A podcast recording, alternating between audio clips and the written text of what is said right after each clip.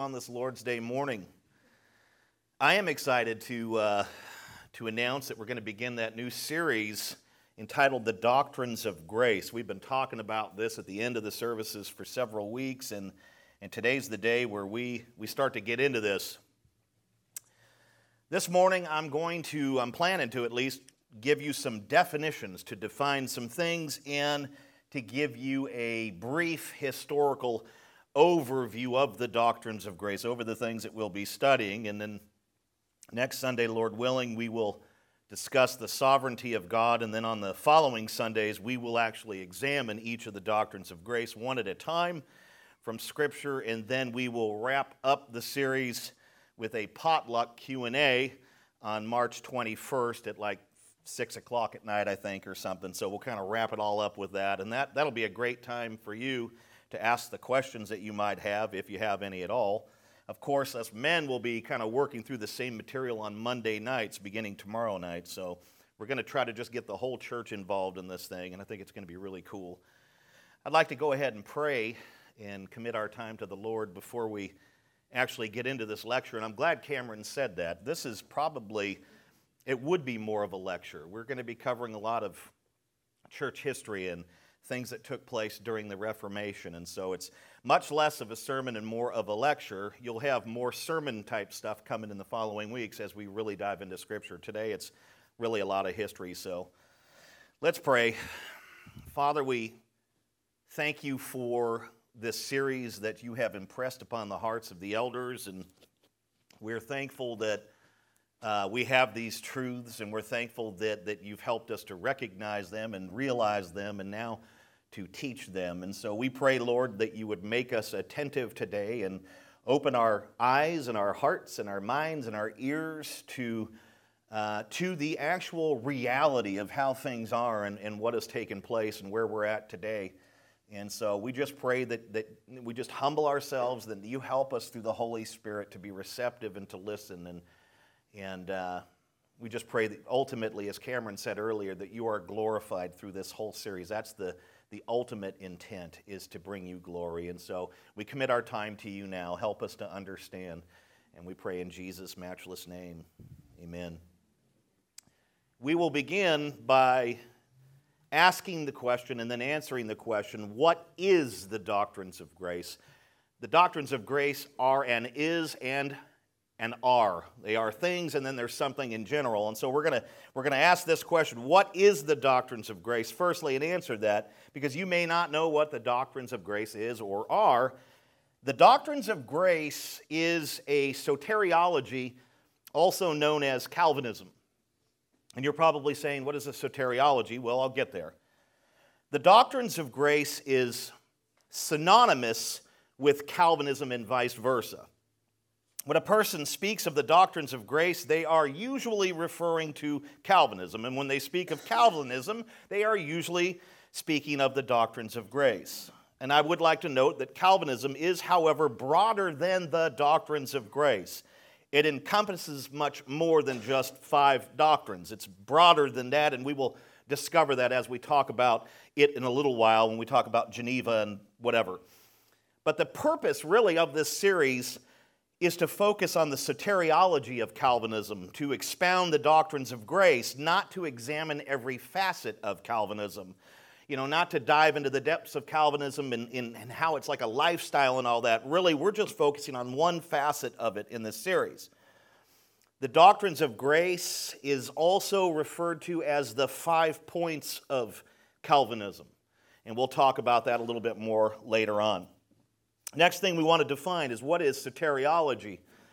Soteriology is a theological term, and what it actually means is it is the theology of salvation. It describes how God saves sinners. And some like to call soteriology the science of salvation, which I think is pretty good. So when we talk about the doctrines of grace, when we talk about Calvinism, remember they're synonymous.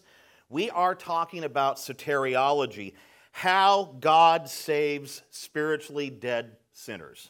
That's our focus. That's what soteriology deals with. Now we can ask the question, what are the doctrines of grace? We know that the doctrines of grace are and is, and they and are as well. The doctrines of grace are five doctrines that describe, basically begin by describing man's spiritual condition, and then they describe God's sovereign activity in salvation. And together, they form the acrostic TULIP, which is the state flower of Holland, and that is significant, and we'll talk about that a little bit more later. Now, I want to just identify each of the doctrines of grace for you. We are not going to get into them in a lot of detail today. We will in the coming weeks, but you need to know what they are as we begin this series. And like I said, there's an acrostic. We begin with the T of the tulip, right? That is total depravity. We move to the U, that is unconditional election. We have an L there, right? Limited atonement. We have an I, that is irresistible grace. And then we have a P, right? The last letter in TULIP, and that is the perseverance of the saints. Now, some theologians, like the author of the book that we are currently selling, you know, The Doctrines of Grace, it's in the back. Some theologians, like the author of that book, James Montgomery Boyce, they have changed some of the words because they, or at least Boyce, he felt that the originals were a bit misleading, the original words that were chosen during the Reformation. For instance, the phrase total depravity kind of makes it sound like man is as bad as he could possibly be. Well, we know that's not true. Man always has the potential to get worse. Amen? Right? Just when you think that humanity's getting a little bit better, it gives you a taste of how bad it is and how it's diving further and further down the wormhole. So, total depravity seems to imply that man is as bad as he can be, but in reality, man always has the potential to become much, much worse, and we've seen this throughout history, and we've even seen it in our own lives, maybe prior to our salvation. Hopefully not after. It's supposed to be a different person. Boyce kind of throws out total depravity, and he replaces it with radical depravity. And so did other theologians. They changed it from total depravity to radical depravity. They like that better. And some of the other theologians would be like John Gerstner, who was basically R.C. Sproul's mentor. And then, of course, R.C. Sproul used that as well. Boyce also ditched limited atonement for particular redemption, because to him, the word limited degraded the work of Christ. He believed that the atonement was limited in its scope, right? Not everyone gets saved, so it couldn't possibly cover everyone. He believed it was limited in its scope, but not limited or unlimited in its value, in its potential. So the atonement that Christ made was like a priceless gem to Boyce. And so he didn't like the idea of saying limited around it. And so he kind of threw that out and changed it to from limited atonement to a particular kind of redemption that Christ did. And I like that term. Another theologian tossed TULIP altogether and created his own acrostic. He even added a letter, so instead of 5 points, there's 6 in his whole layout, and he went with gospel, G-O-S-P-E-L, G for God's glory, O for original sin, S for sovereign election, P for particular atonement, E for effectual grace, and then L for lasting grace. That's his whole idea there, and I think that's pretty good too, but I don't know if I can remember all those. Now, it's important to note that the changes that these men made did not impact the actual meaning of the doctrines themselves. All right, these changes were made to, in their minds, to better articulate what God has done for spiritually dead sinners, not to make the doctrines mean something else. And so the changes were made with the right motive and attitude. They didn't impact the meaning. Now, you can kind of go with your own version of it, but I like to stick to the original. I like to hang on to the historicity of it and just keep things the way they are. I just prefer the historical, but I think that if you use it, the regular TULIP, you're going to have to give some explanation with it because people are going to be misled by total depravity and that kind of phrasing. So we're going to stick to the original wording in this series. And when defining the doctrines of grace, we must also note that Calvinism, the same thing, it's an apologetic or a polemic. It's an argument against something, Okay, the doctrines of grace are an argument against another system, another set of beliefs. And so know that Calvinism, know that the doctrines of grace are not only scriptural doctrines, but they are used as a polemic, an argument against something else. And this is where we can begin to talk about the history of Calvinism, of the doctrines of grace. To understand how and why the system of theology known to history as Calvinism came to bear this name and to be formulated into 5 points, one must understand the theological conflict which occurred in Holland during the first quarter of the 17th century. Okay? In 1610, just 1 year after the death of a man by the name of Jacobus Arminius, he was a Dutch seminary professor, just 1 year after his death, 5 articles of faith based on his teachings were drawn up by his students. Okay? They are known as the Arminians.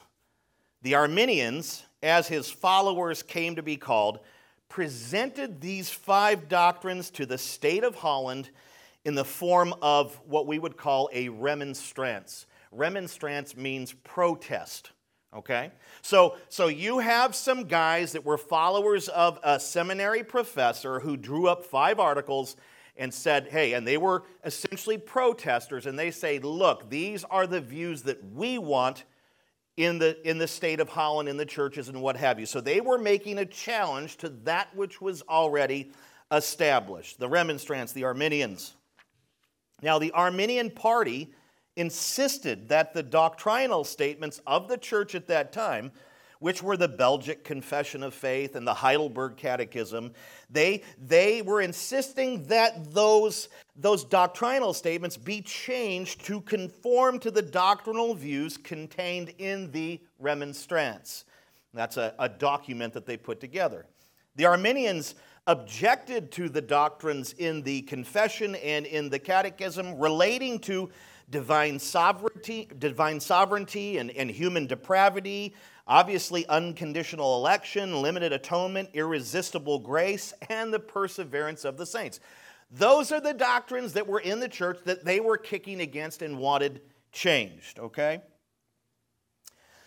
It was in connection with these matters that they wanted the official standards of the Church of Holland, and really all churches at that time, because all churches were Reformation churches, all churches were Protestant, all churches were Reformed. You had 2 options in that day. You had Roman Catholicism or you had Reformed Protestantism.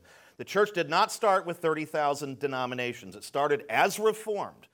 And so they wanted these things changed, in particular in Holland, and then I think going out from there. And what happened was a national synod or a council was called to meet in Dort, D-O-R-T, in Holland in 1618 for the purpose of examining the Arminian position in the light of Scripture. The Great Synod was convened by the States General of Holland on November 13th, 1618. There were 84 members and 18 secular commissioners part of this synod. And you might be asking, well, why were there secular commissioners? Why would guys and gals or whomever be involved from secular community in that? Well, the reason why is because there really wasn't any separation between church and state then. They were kind of mingled together. And you might think, well, that's really bizarre. Well, how do you think England's been functioning for, I don't know, century after century? The head of the church in England is the Queen. So under monarchies, you usually have an intermingling of religion with state. I'm not saying that that's a good thing. I'm just saying that's how it was, and that's how secular commissioners could be involved in this process. They had an interest in these things, just as Christians did. There was a close relationship between church and state, and I would say just like England as a reference. Within this body of leadership, there were 27 delegates from Germany. There were delegates from the Palatinate, which is the area that's not actual Germany, but it's the area outside of Germany that's ruled by Germany. Germany was a big conqueror back then. There were delegates from Switzerland. There were delegates from England. There were basically delegates from all over Europe. This was not just a Holland thing. There were people from all over the, at that time, modern world, if you want to call it that. Over the course of 7 months, the synod held 154 sessions. They had a ton of meetings, and the last of which was on May 9th, 1619. Now, during these sessions, the Arminians presented their case before the synod, and so did the Calvinists. That's where that term comes from. The Arminians were students of Jacobus Arminius, who had recently passed away. The Calvinists were students of John Calvin, who had recently passed away. We need to talk about John Calvin a little bit here because we need to establish everything we can. John Calvin was born on July 10th, 1509 in Nyon, France, and he died on May 27th, 1564 in Geneva, Switzerland.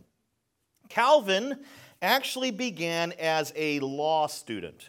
That's how he began as a young lad, and then he kind of moved toward theology after being exposed to Renaissance humanism in Paris in 1531. This movement, which preceded the Reformation, aimed to reform church and reform society based on the model of both classical and Christian antiquity, to be established by, really, a return to the Bible studied in its original languages. So this Renaissance humanism sounds very foreign and outside of Scripture, but it was actually in many ways a very scriptural movement. It was like, look, we're taking a look around us, we're looking at the Roman Catholic Church, we're looking at everything else, and we're realizing that everyone and everything, including religion, has deviated and gone away from the Word.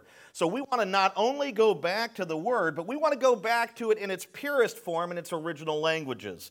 That was the movement. And believe it or not, there was a guy named Erasmus who kind of sparked it, who was a Roman Catholic apologist. So it's an interesting time. This is like pre-Reformation, Reformation happening. And Calvin was like, I want to get a piece of that. I want to know what this is about. He was fascinated by it. He could recognize early on that the church needed some reforms. And this movement that he was exposed to in Paris, it left an indelible mark on Calvin. Under its influence, Calvin studied Greek, he studied Hebrew, and he studied Latin, right?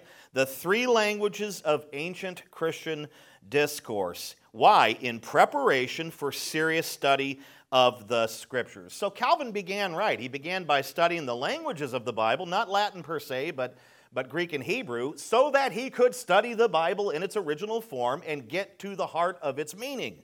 This is really, really good. It's important, I think, for seminary students to take languages. It is. I have very little training in it, but it's a good thing to do. Calvin, he left Paris because the government became less tolerant of the reform movement he supported. Okay, so now he has to leave Paris because the government's saying, hey, we're primarily Roman Catholic. We don't like this movement. You need to hit the road. So he has to leave where he's living and where he's training in this theological movement. And he moves to Basel, where he engaged, or Basil if you want to call it that, he moves to Basil or Basel, where he engaged in intense theological study. While he's there in Basel, he dumps Roman Catholicism for Protestantism, which is in its earlier stages, and he begins to write for the first time. Because one thing that John Calvin is known for is being a prolific writer. He wrote a lot, and this is where he begins to actually start putting the pen on paper. And his first work was a preface to the French translation of the Bible, which became the first edition of the Institutes, which is what? His masterwork. After revising the Institutes several times, it became the single most important statement of Protestant belief. The final versions, after Calvin worked them over, they appeared in around 1559, 1560. In 1536, Institutes had given Calvin some reputation among Protestant leaders. while he was spending the night in Geneva. We don't know why he was there, but he was in Geneva, spending the night in Geneva. The reformer and preacher William Farrell found where he was lodging, and he goes to the hotel or motel or the house where he's lodging, and he goes to visit with him, and he has a visit with Calvin. And he asks Calvin if Calvin would remain in Geneva to help him establish Protestantism, which was not off to a good start in Geneva.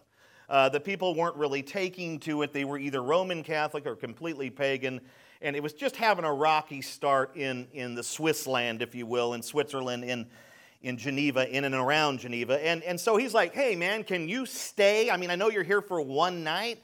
Can you stay and help, you know, help in my church? Help us establish Protestantism? We need this here. Roman Catholicism isn't doing it. We need Protestantism. And Calvin actually agrees to go ahead and stay. I don't know if he goes to Basel and gets his things and comes back. We don't know. That's not documented that I know of. But he decides to go ahead and stay there. He wants to stay there and help this guy do it. And guess what? Calvin's now engaging in this endeavor. What methodology do you think that he went with? Think about it. You want to establish true biblical Christianity. We would call it Protestantism. That was a name given to us by the Catholics, and it's a derogatory term, like you're protesters, right? And we are. But you're wanting to kind of launch this movement with me, right? Farrell's going to have him launch it with you. You would think that they would sit around and draw up some pragmatic plans on how to best infiltrate their community with this, right? You would think that, well, what was their methodology in doing this? Do you know what Calvin's methodology was? Preach through the Bible line by line. That was it. There was no grand plan of 10 things to do. There was no, we're going to do this, we're going to do that, we're going to drop eggs from a helicopter, we're going to do what we can to bring people in. There was none of that going on. Calvin was becoming at that time an expositor of God's Word, and he committed himself to that, and that was the methodology. I'll just preach the Word as it is, and we'll apply it as it is, and we'll see what happens, right? That was his entire strategy, expository preaching. No gimmicks, no games, no pragmatism. Now, you must understand that the context he enters in to do this at was insanely difficult. Geneva was an incredibly wicked city at this time. It was just unbelievable. It was like the Vegas of its day, maybe even worse. It had literally a tavern or a bar on every corner. I mean, there was a bar everywhere. If you didn't want to go to Joe's place, you could go to Joel's place. I mean, it was just, there were bars, taverns on every corner. The city was marked by rampant drunkenness. Everyone was sauced all the time. It had several jails because people were always getting pinched for drunken publicness, and so they had to go to a jail, and so they had to open up and build more jails. It was almost like you'd had a tavern on one corner, and right next door you had a jail. That way, when the guy came out and did something stupid, you just went into the other door, stayed the night, right? They must have had an unbelievable bail system. So Geneva was incredibly wicked, drunkenness, bars, taverns everywhere. I would say of its 10,000 citizens at the time, and we think, well, that's not very big. That's like, you know, smaller than Riverbank. Well, back in the ancient world, 10,000 people was a pretty big city. Cities weren't as big as they are today, as large as they are today, especially in America. So of its 10,000 citizens, the great majority were drunkards or they were sexually immoral. They were doing all sorts of stuff. Another thing that Geneva was known for was for its rampant expletives and cursing. Foul language. People there spoke very foul. I mean, they were dropping F-bombs before the F-bomb was created. It was a foul place where people were drunk and cursing all the time. And another thing it was noted for, nudity. People would get drunk, get buck naked, and run down the street. They did it all the time. I mean, you'd be out there with your kids walking, and all of a sudden some naked guy runs by. You know what I mean? You're like throwing a rock at him. I mean, it was bad. And the women there, no offense, gals, but they would strip down naked too and run all over the place. It was just a bizarre, sexually immoral, I mean, adultery was rampant, fornication was rampant. It was a bad situation. What I would have done, I would have talked to Farrell and said, well, what is Geneva like? I've only been here for one night. It's horrifically immoral. I'd say, well, I'm going back to Basel. I don't want to deal with that, you know. But he stays and he preaches the word, and it was a rough and rugged city. It was very, very immoral. And after about 2 years of preaching the gospel and preaching through the word line by line and calling for the townspeople to repent and believe the gospel, to live godly lives, right, to bear fruit in keeping with repentance, those sorts of things that pastors say. What happened? Well, secular officials, primarily part of the city council at that time, they basically told Calvin to hit the road. Your moralistic preaching and all of this stuff, we don't want that here anymore. And they basically give him the boot and kick him out of Geneva. And he leaves. He gets booted out of Geneva. And he actually flees to Strasbourg, Germany. And in that place, when he goes to that town or that city, he actually ends up pastoring a church and he gets married while he's there. In September of 1541, Calvin was invited back to Geneva. I don't know about you, but I would have said no, thank you. But he's invited to come back. Somebody goes out there and talks to him in Strasbourg and says, "Hey, we want you to come back." And he was absolutely reluctant at first. Well, I went over there and I was preaching the word. It wasn't well received, and the city official kicked me out of the city. Why would I want to go back there?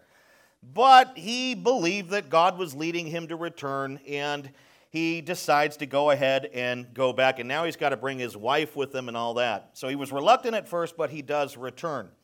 And this time, he has really the support of the city council, right? Previously, they had booted him, but maybe they had a membership change or something. And now he has the support of the city council, and they actually, one of the first things the city council did in Geneva was they enacted Calvin's ecclesiastical ordinances, which provided for the religious education of the townspeople, especially children.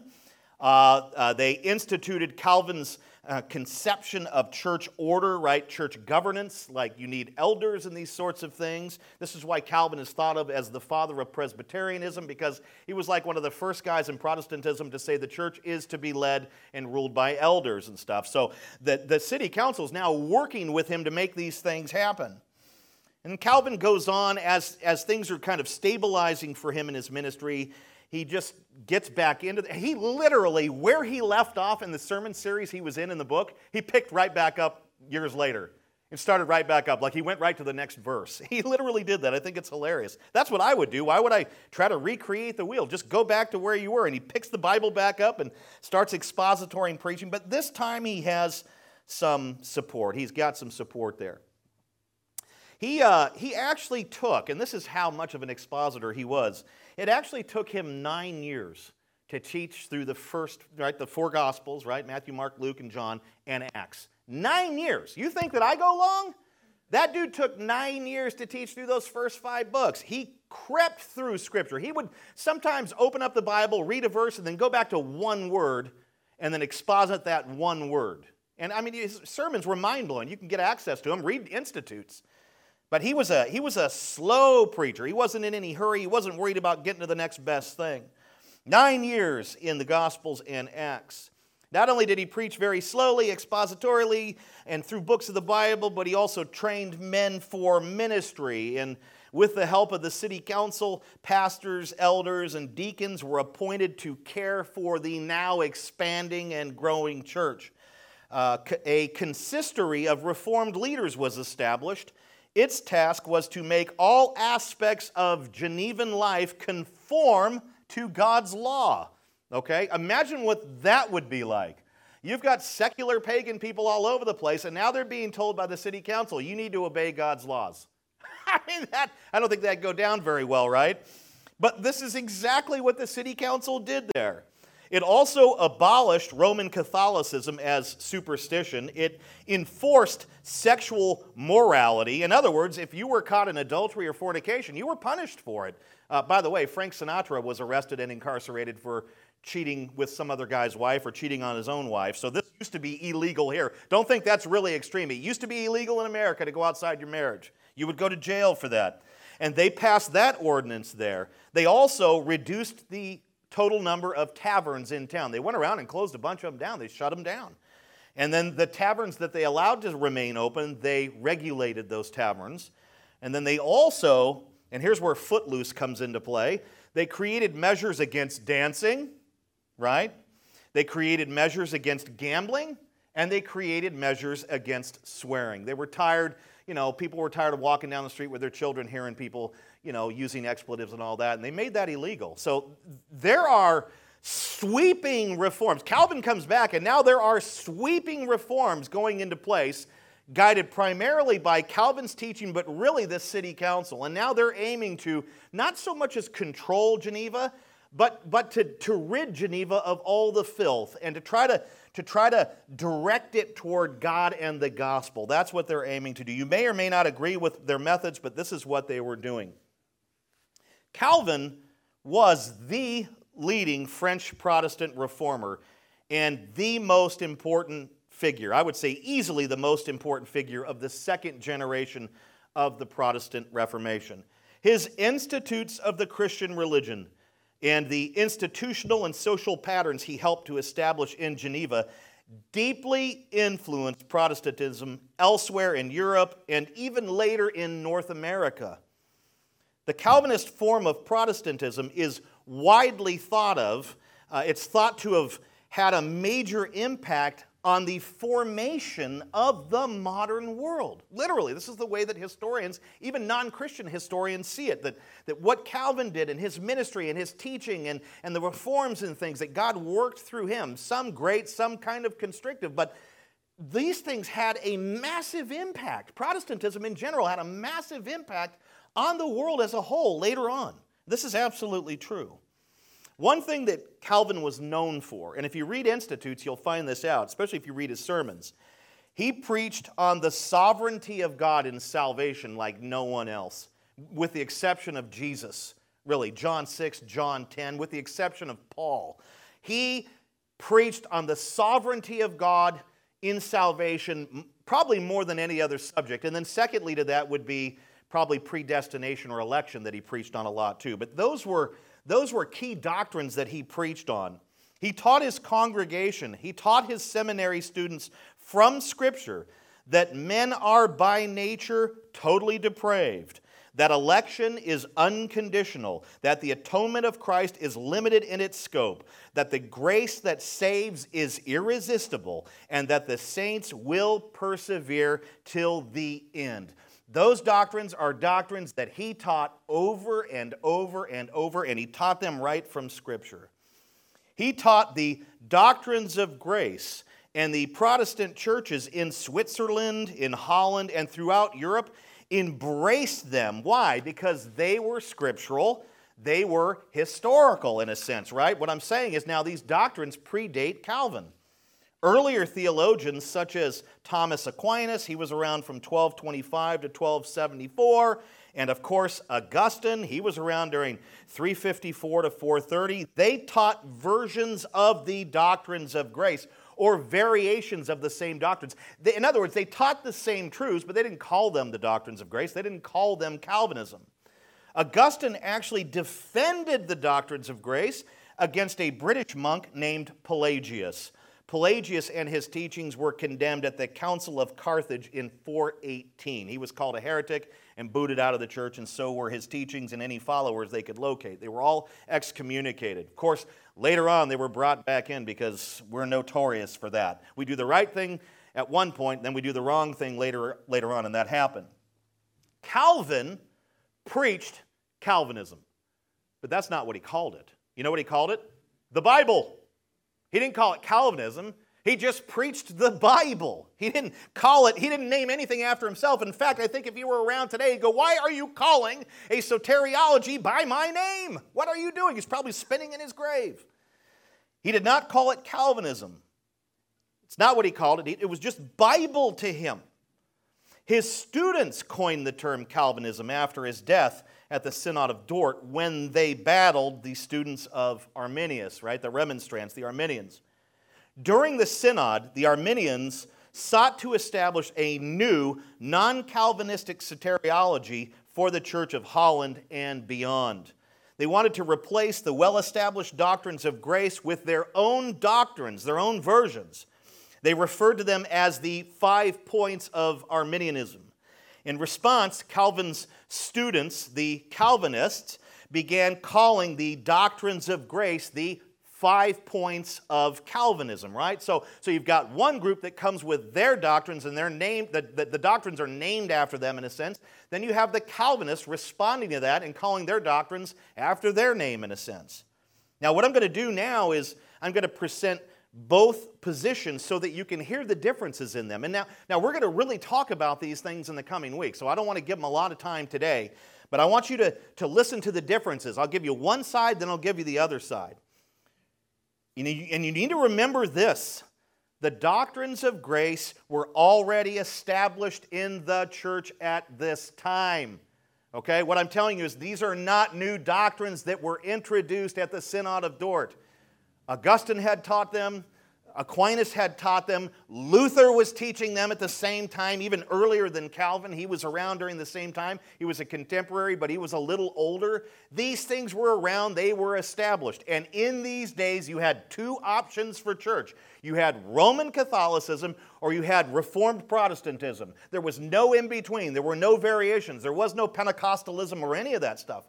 No denominations. You were either Roman Catholic or you were Reformed Protestant. So these doctrines were already established. They were already there.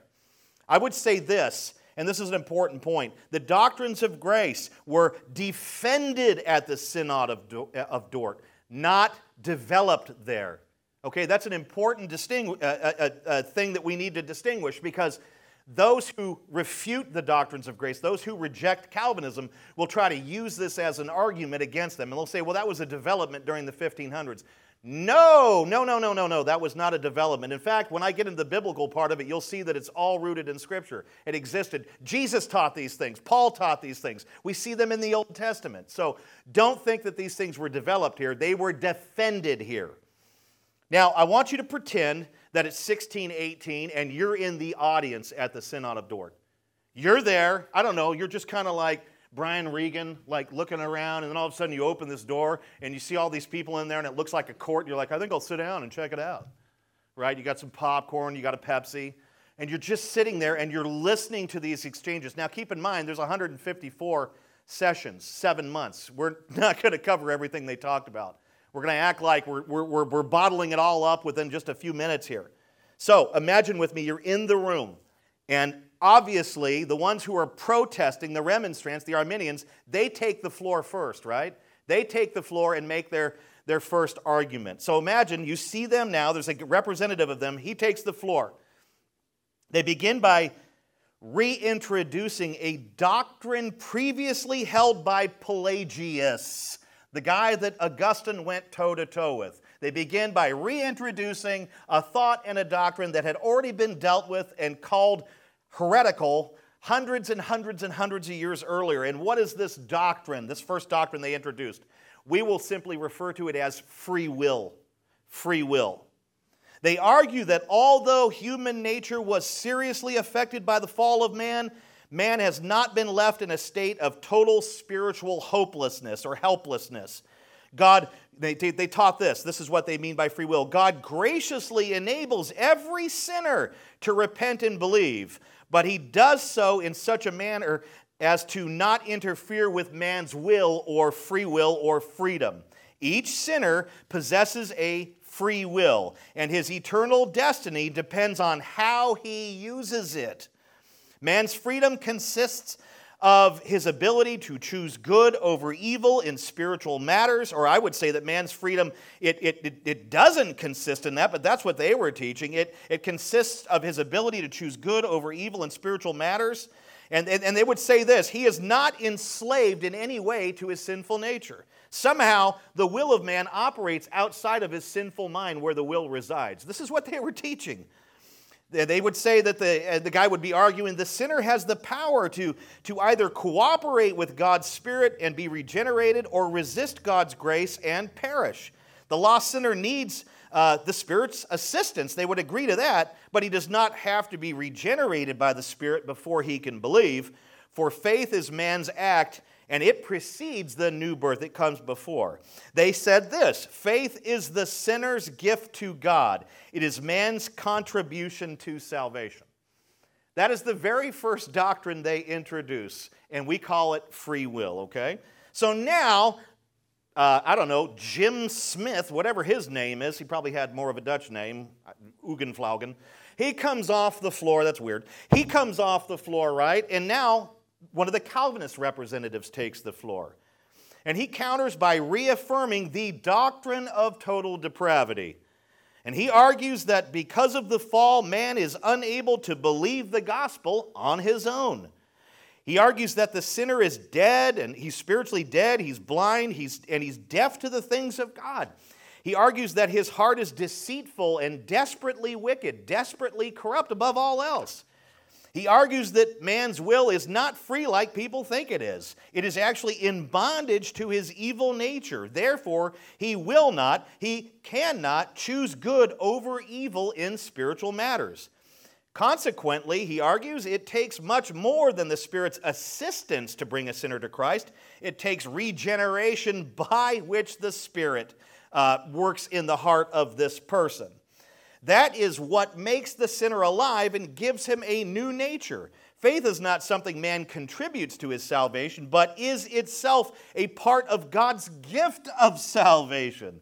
It is God's gift to the sinner, not the sinner's gift to God. So, over the course of 7 months, this is what the Calvinists argue from Scripture against the Arminians who are trying to use Scripture to bolster their case. Now, the Calvinist, Joe Blow, he comes off the floor and an Arminian takes the floor again. What? He basically now presents the doctrine of conditional election.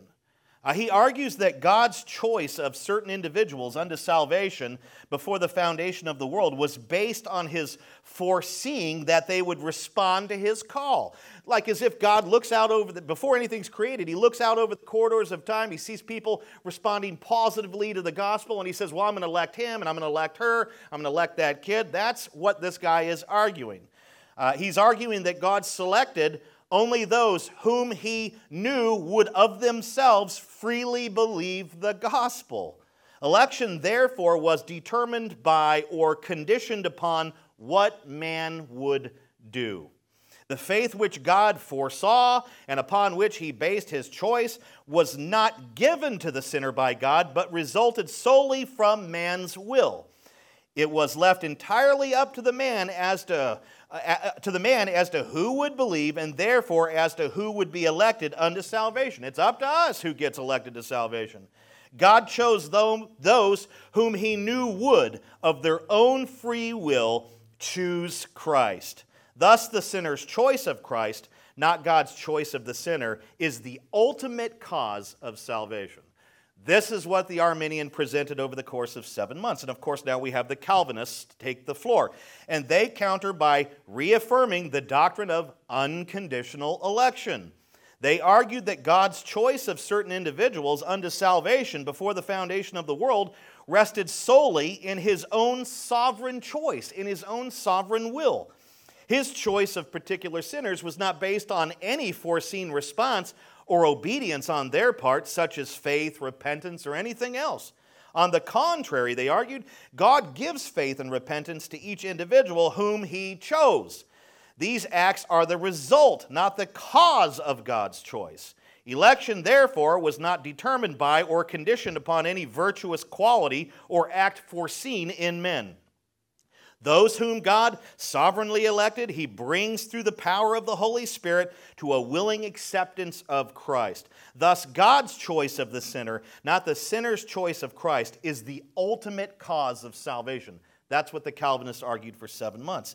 Now the Arminians, I'm sure they countered that too, but now they go up and make another argument here. Or they go up and now present the doctrine of general atonement. What? Christ died for everyone unilaterally. They argue that Christ's redeeming work made it possible for everyone to be saved, but did not actually secure salvation for anyone in particular. It's just kind of hanging out there, and it's up to us to do something with it. Although Christ died for every person, only those who believe in him are saved. His death enabled God to pardon sinners on the condition that they believe, but it did not actually put away anyone's sins. Christ's redemption becomes effective only if man chooses to accept it. Okay, so now they're arguing that point of view. And then the Calvinists take the floor and they counter by reaffirming the doctrine of limited atonement. They argue that Christ's redeeming work was intended to save the elect and actually secured salvation for them. Christ didn't just die in hopes that someone would believe. He died for specific people given to him in eternity past. They argued this. It was intended to save people.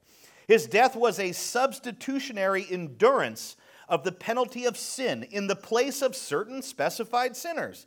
In addition to putting away the sins of his people, Christ's redeeming work secured everything necessary for their salvation, including faith, which unites them to him, to Christ.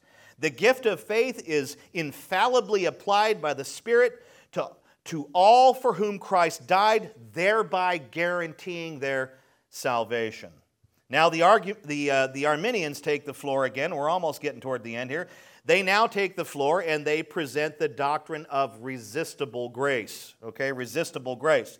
They argue that the Spirit calls inwardly all those who are called outwardly by the gospel invitation. He does all that he can to bring every sinner to salvation, but inasmuch as man is free, he can successfully resist the Spirit's call. The Spirit cannot regenerate the sinner until he believes. Faith, which is man's contribution, precedes and makes possible the new birth. Thus, man's free will limits the Spirit in the application of God's saving grace. The Holy Spirit can only draw to Christ those who allow themselves to be drawn. Until the sinner responds, the Spirit cannot give life. God's grace, therefore, is resistible. It can be and often is resisted and thwarted by man. That's what the Arminian taught. That's the doctrine, a foreign doctrine that he introduces. Now the Calvinists take the floor and they counter by reaffirming the doctrine of irresistible grace. They argue that in addition to the outward general call to salvation, which is made to everyone who hears the gospel, the Holy Spirit extends to the elect a special inward call that inevitably brings them to salvation. The external call, which is made to all without distinction, can be and often is rejected, whereas the internal call, which is made only to the elect, cannot be rejected. It always results in conversion. By means of this special call, the Spirit irresistibly calls or draws sinners to Christ. He is not limited in his work of applying salvation by man's will, nor is he dependent upon man's cooperation for success. The Spirit graciously causes the elect sinner to cooperate, to believe, to repent, to come freely and willingly to Christ. God's grace, therefore, is irresistible. Not resistible, it is irresistible. It never fails to result in the salvation of those to whom it is extended. That is what the Calvinists argued against the Arminian position. And then the Arminians take the floor and present the doctrine of falling from grace. They argue that those who believe and are truly saved can lose their salvation by failing to keep up their faith. And then lastly, the Calvinists take the floor and they counter by reaffirming the doctrine of the perseverance of the saints. They argue that all who were chosen by God, redeemed by Christ, and given faith by the Spirit are eternally saved. They actually used a point in Scripture that's very simple, where Jesus calls it eternal life. Eternal life means it has no end and cannot be forfeited. They use the simple Bible teaching on that to defend this doctrine, as well as others. And they argued that true believers, they are kept in faith by the omnipotent power of Almighty God, and thus they what? Persevere till the end. They run the race marked out for them, they make it all the way to the finish line, and they go to the heaven. They do not lose their faith or forfeit it in any way, shape, or form. They may deviate from the way of God for a while, but they don't lose their salvation. That, my friends, that's the Arminians' argument, and that is the Calvinist response to it. And they were not introducing new doctrines. They were simply reaffirming what the church already believed. They were defending the doctrines of grace. Now, let's just quickly summarize both positions. According to the Arminians, salvation is accomplished through the combined efforts of God, who takes the initiative, and man, who must respond. with man's response being the determining factor. God has provided salvation for everyone, but his provision becomes effective only for those who, of their own free will, choose to cooperate with him and accept his offer of grace. At the crucial point, man's will plays a decisive role. Thus, man, not God, determines who will be the recipients of the gift of salvation, of the saving grace. Okay, that is, in a summary, that is the Arminian position. It is absolutely it. Now, there's some variations because some Arminians don't like all their points, but I tell you this, that system, that soteriology is a system of logic. If you remove one point, the entire argument falls apart. If you disagree with one of those things, you know, you're not holding true, and the same thing would be of the Calvinist. In fact, R.C. Sproul one time was debating a man, and he said, well, I'm a four-point Calvinist. I believe in all the doctrines that you're talking about, but I don't like limited atonement. R.C. Sproul responded with, so you're not a Calvinist. You can't be a Calvinist and reject any one of the points because it's a system of logic. When you remove one link, the whole chain falls apart. Now, again, summary. We've heard the summary of the Arminians. Here's the summary of the Calvinists.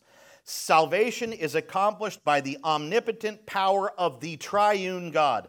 The Father chose and elected a people. The Son died for them. The Holy Spirit makes Christ's death effective by bringing the elect to faith and repentance, thereby causing them to willingly obey the gospel.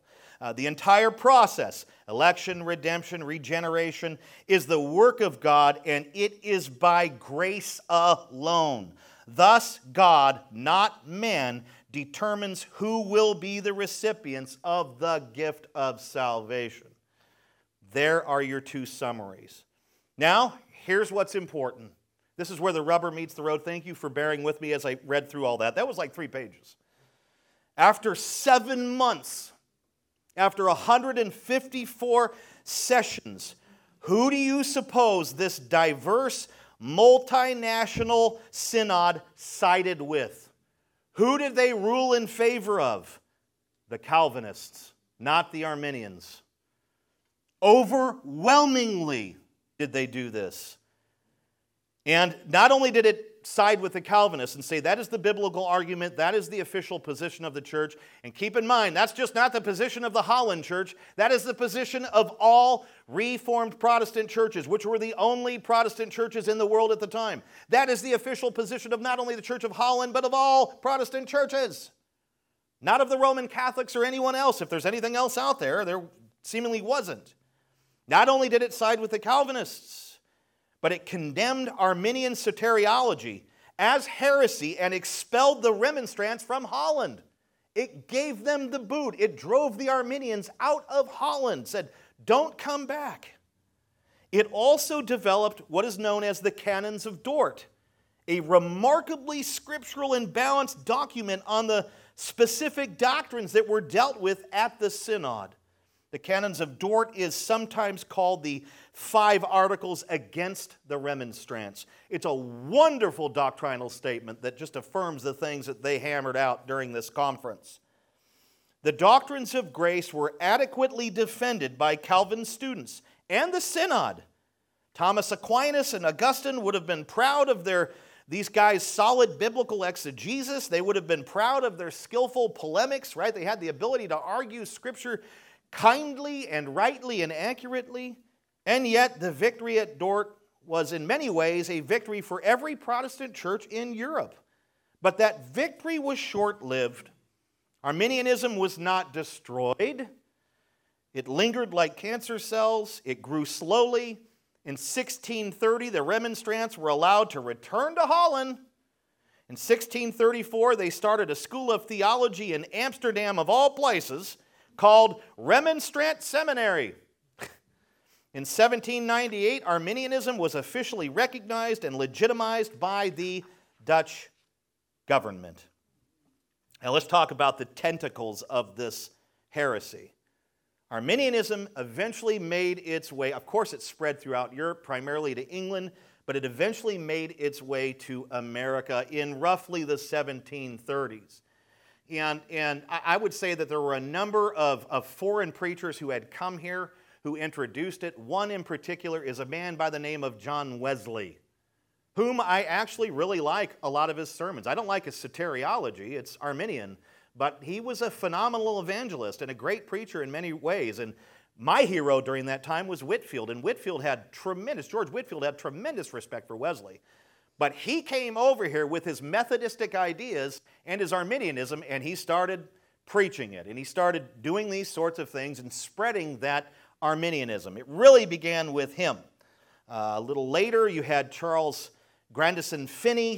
He was 1792 to 1875. He was around really for the Second Awakening or Great Awakening. He was the inventor of the altar call, right?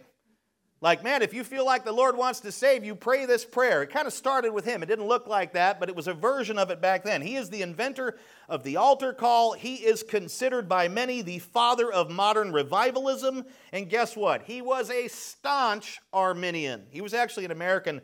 He was an American, but he started as a Presbyterian and then kind of moved more toward Wesley's theology. And guess what? I mean, he had far more influence and impact on American evangelicalism than Wesley ever even came close to having. This guy spread this stuff like you can't imagine. Now, fast forward 140 some odd years to our day, and Arminianism is absolutely the prevailing soteriology in American evangelicalism. Pick a notable American preacher, and I bet he's Arminian. D.L. Moody, Billy Sunday, A.W. Tozer, J. Vernon McGee, Chuck Smith, the founder of the Calvary Chapel movement, Billy Graham, Charles Stanley, Tony Evans, Greg Laurie, Rick Warren, all Arminian. Pick a denomination, and I bet it's Arminian. The Charismatic movement, the Baptist movement, the Methodist movement, all Arminian, all of them, all the way through. Doesn't mean there aren't some spots of Calvinism there, but for primarily, they are Arminian. What am I saying to you? You know, what started there and what was condemned and then brought back and then began to spread comes to America. What? Arminian soteriology now in America is extremely popular and pervasive. It's literally everywhere. But just because it's popular and pervasive and in almost every church doesn't make it right. We need to remember that it was condemned as heresy in Augustine's day. The version then was called Pelagianism, and it was later condemned as heresy at the Synod of Dort. But here's the deal. Okay, just because it's heresy, and there's a lot of people that affirm it and believe it, and a great many people in America, American evangelicals, don't even know what they believe. If you were to say they're an Arminian, they would say, I'm not Armenian, I'm French. No, we're not talking about an ethnicity. We're talking about a soteriology. I mean, back when I first started out, I started out as an Arminian. Everyone basically does. And I was preaching my view of John 3:16. He died unilaterally for everybody. It's up to us to do something with it. And I had a guy say, you're teaching Arminianism. And I said, I'm French. I'm not Armenian. No, Arminian. Most people have no clue. Why do you think we're doing this series?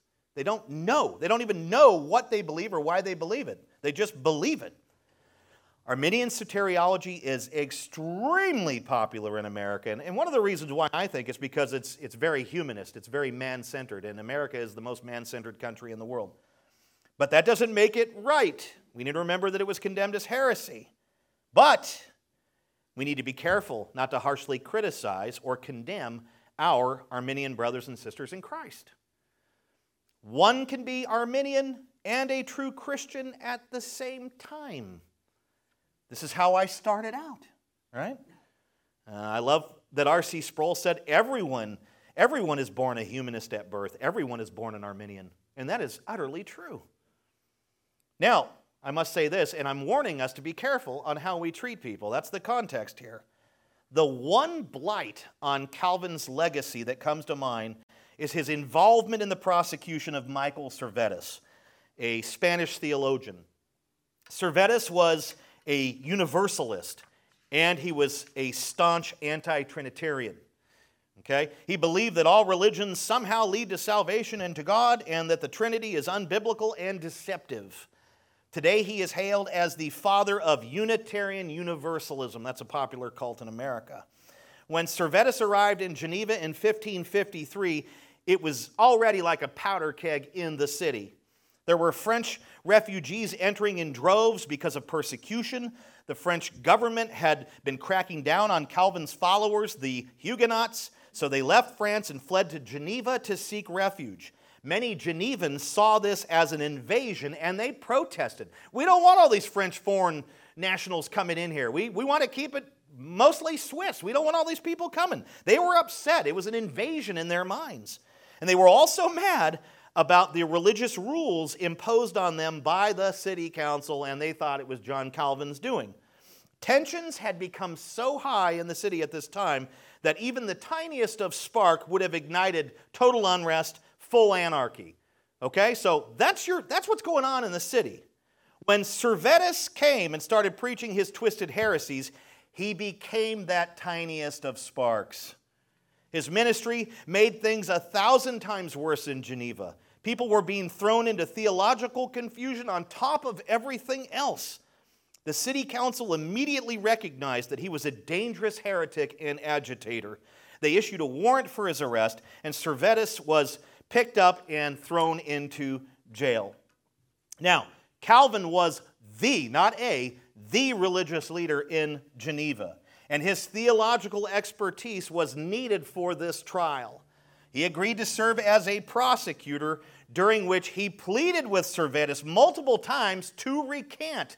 Look, denounce your heresies, affirm biblical truth. You'll make things better for yourself. But Servetus was totally and absolutely stubborn. He dug in his heels and rejected Calvin's multiple invitations. He was eventually convicted and sentenced to die by burning at the stake. Calvin attempted to persuade, even at that point, Servetus to opt for a less painful mode of execution. He said, man, don't be burned by the stake. That's the worst possible thing. At least pick something that's less painful. But even then, Servetus stubbornly refused his invitations to accept some other form of execution. It's really kind of a sad tale, and it mystifies me as to how Calvin would involve himself in it. It's kind of a weird scenario. But it happened nonetheless. Arminianism is a dangerous heresy, in my opinion. It really is. It might not be as dangerous in our minds as universalism or anti-Trinitarianism, but it's still dangerous. A favorite evangelistic tool of Arminians is the sinner's prayer. You know, pray this prayer and you'll be saved. Paul Washer once said, the sinner's prayer has put more people in hell than anything else. Why is that? Because people pray a prayer and they're trusting in the prayer they made rather than in the Savior they prayed to. They have a false assurance because they prayed some kind of silly prayer. That's an example of how dangerous Arminianism is because it uses that mechanism as an evangelistic tool. But we need to understand, even though Arminianism can be very dangerous, we are not to be dangerous toward Arminians. We are not here to prosecute them. Instead, we should preach the truth in love to them and pray fervently for them. But as I said, the majority of them don't even know what they are. Now, there is a battle. I'm getting toward the end here. There is a battle being waged over soteriology. There is. It is a theological battle between the orthodox and the unorthodox, those who keep the doctrines of grace and those who don't. The question is, should we engage in it? Yes, we should. Why? Because there's a lot at stake. Evangelicalism in America is on the line. In fact, Boyce argues in his book that the only thing that can resurrect evangelicalism is the doctrines of grace. We need to get back to what Scripture actually teaches about salvation. I kind of agree with him. You'll read that in the book if you buy it. I say more importantly, the gospel is on the line.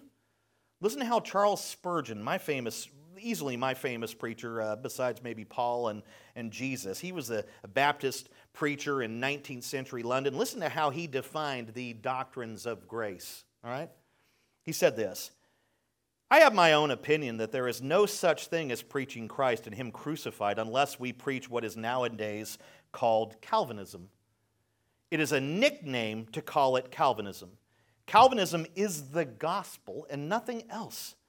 I do not believe we can preach the gospel unless we preach the sovereignty of God and His dispensation of grace.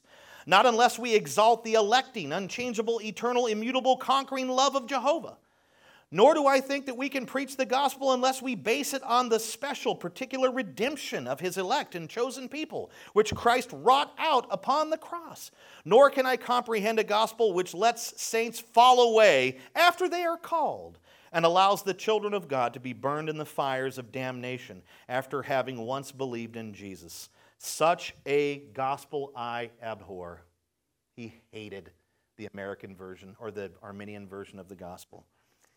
What Spurgeon is essentially saying is that the biblical gospel and Calvinism are identical because both declare that that salvation is the work of God from beginning to end. God is the active giver. He chooses, he draws, he saves, and he keeps. It is all his doing. Anything less, and it is not the gospel, Spurgeon says. If churches are Arminian rather than Calvinistic, and they are, that's the majority in America. If they are Arminian rather than Calvinistic, and the gospel and Calvinism are synonymous, the same, what gospel are these churches preaching? They are preaching an Arminian version of the gospel, which is not entirely true to Scripture. They are preaching a man-centered gospel, not the God-centered gospel of the Bible.